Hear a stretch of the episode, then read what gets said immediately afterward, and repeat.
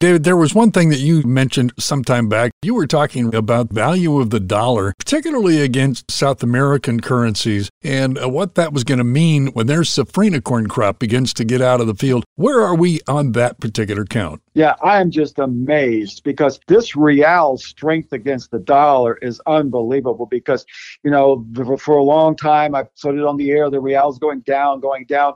Well, a couple months ago, the real started to turn up. It went into a little correction phase. Everybody says, oh, the real's topped out.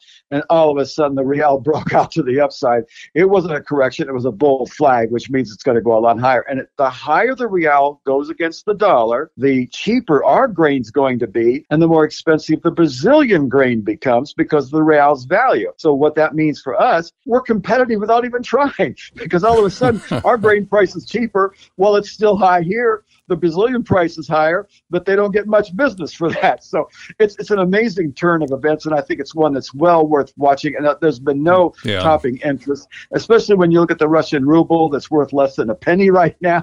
Here the real is going to all sorts of new highs. In fact, somebody pointed out they've taken out a 12-year downtrend line on the real. They, they think it's really going to go up. So fine, let's see how high it goes. John, any indications in the numbers that uh, would would give us some idea about how much this business in Ukraine is affecting global supply and demand? Today's numbers, no, I didn't see anything there. Frankly, I would have expected maybe again the export numbers to have been increased because of the Ukraine situation, but the government prefers at this point not to try to factor a number in there. But I think the telling story about the report was very simple. The numbers came out very close to expectations. In fact, the first reaction was that the numbers were a little bit bearish to neutral and the market went sharply higher, especially on soybeans. Now, and we set new highs. Yeah. That's very telling. That tells you that there's underlying super strength in the markets. We get a neutral to bearish report, and the market goes in exact contradiction to that by going sharply higher and setting new contract highs in some cases. That's mm-hmm. very telling. I'd also like to point out the new crop corn soybean ratio is staying below 2.1. It closed at about 2.09. And let's remember, folks, that favors more corn acres, and so that gets us into the into the planted acres for this year. And, and I still maintain that the uh, June acres number is going to increase corn acres because right now the economics favor planting corn. You make more money by planting corn despite the higher input costs. Well, I'm glad you mentioned yeah. that because one of the thoughts that I had right after the report came out was, oh, looking at it, I think it's USDA's estimate for planted acres we got last week really threw the market for a for a, a loop. You know, by dropping corn acres and adding bean acres. And David, I was, I was kind of wondering, you know, what was it about the WASDE numbers uh, that might prompt farmers to plant more corn acres? Yeah, the fact that we're still telling them that we're going to hold the course here, and the fact that they did change the feed usage, so dropped that a bit. I can agree with that completely. But they changed ethanol demand, which is perfect. I think that market's anticipating the E15 order at some point this year. No. So, well, thank you, John. I know. break on that E15. it's, gonna, it's not going to make much of a difference. There's John's opinion, folks. he, he doesn't like ethanol. We're not going to go into that. But the point I really want to stress is the market definitely is looking at a very good planning situation money wise. Now, weather wise, I can't get excited about that because it's cool and wet and typical weather we're seeing yeah, now, yeah. warmer days and cooler days. So that doesn't make your best situation to plant corn in. But the fact is, everyone's pointing their finger at a hot and dry summer this summer. And you know, I was telling John recently, I says, I don't, I can't buy this hot and dry summer because everybody's talking about a hot and dry summer. And 82% of the traders are bullish corn, only 17, 18% are bearish. That's usually when the whole thing starts to go combust. So it was interesting. After the report came out, the corn sold off. Beans wheat were selling off. They were positive. Right away, they started going down into the negative territory. And it was amazing, wasn't it, John? All of a sudden, whammo, it came swarming right back. Well, yeah. there is a huge, huge buy interest in this market. And anytime you put the market at a negative price level on the day, it seems like people come out of the woodwork and start buying it up. So yeah. there's a very, very positive bias to the market. Remember, everybody are usually wrong.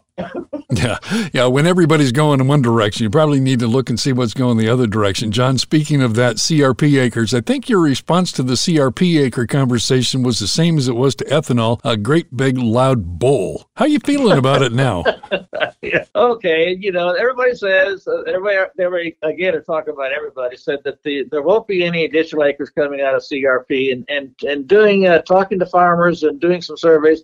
I would agree that appears to be the case. Again, if prices continue to go higher, I'm not so sure about that yet, but all the strong indications are now there will be little influence coming from CRP. There were some other things going on this week, uh, David. Where's my final report? Well, no, it's it's just coming. Just hold your horses there for a second. We're gonna we're gonna talk livestock. So hold your horses, and David and I will we'll talk about. I'm uh, sorry. We'll talk about Boy, cattle and hogs. He can't wait. I'm telling you what. His knuckles are white. Somebody tackle that boy and throw him to the ground and just hold, sit on him for a second here while we get, get to this other stuff. Still, some things going on with regard to livestock, particularly beef, with regard to South America. David, you know, early on, we were hearing weather issues with the crops in South America, that Brazil was going to be using a lot of that corn that they were getting for their beef trade. They were going to be sending it south to the livestock areas because that was so important to the country, and uh, that was going to cut into their exports. What are you hearing lately? Well, you know, they had those BSE cases, which some said they're ischemic. There's no spread of it there. But for a while, you saw everybody was canceling the beef export sales from Brazil. So that certainly threw them into a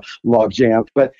I do see the beef export sales returning from Brazil. You know, they are the largest beef exporter in the world. And boy, do they like cattle in that world down there.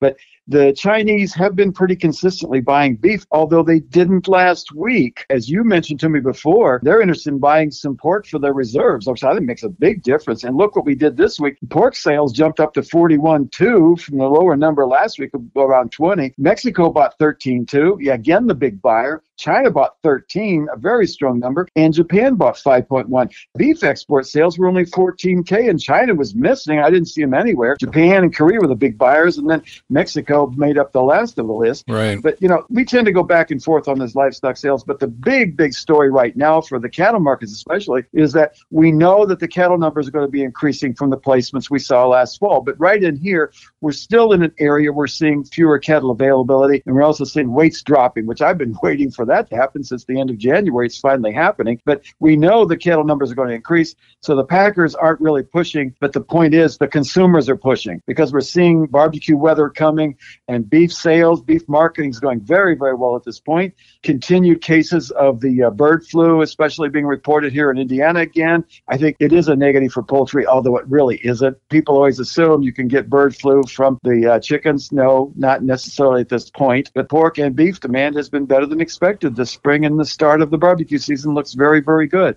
Yeah, well, and to your point, you know, a lot of people worried about whether or not we're going to have enough eggs for Easter, and apparently uh, that has turned out to, after I think everybody crunched the numbers, realized, nah, we're going to have enough. We'll be good. Easter is still on. It is not canceled for this year. and we have not canceled John's final word. Now, he did have a false start here. We understand he's a little jacked up about doing this, so I guess it's your turn there, Kavanaugh. Go for it. All right. I got a little anxious there. I'm over it. I would like to point out something that I'm surprised neither one of you mentioned because uh, this is kind of uh, uh, crucial. Is that there were rumors in the market uh, earlier this week that China had bought up to two million tons of U.S. corn. I assume that's a combination of old crop and new crop, but that's extremely significant. Now we had no confirmation of that this past week. However, that's the way that usually works. You hear the rumors, and it's several days before it's confirmed. So keep your ears open. I think next week you're going to start getting some confirmation of China buying more corn out of the U.S. U.S. Thanks, guys. Cully and Kavanaugh brought to you today by the Allen County Farm Bureau, talking about the bonus benefits when you become a member of your local Farm Bureau. And one of the ones that I took advantage of recently was a discount on our hotel when Mimi and I went down to Indy. And you can take advantage of that too with a membership to your Farm Bureau. All you have to do is flash your Farm Bureau membership card and boom, you get some savings. But like I always say, the biggest benefit of a Farm Bureau membership is the way the Farm Bureau fights our battles on issues issues like taxes, waters of the U.S., broadband, and the number one thing, making sure families can keep farming and keep it in the family. Support your local Farm Bureau by simply becoming a member. Go online to itpaystobeamember.org. Podcasts by Federated Media.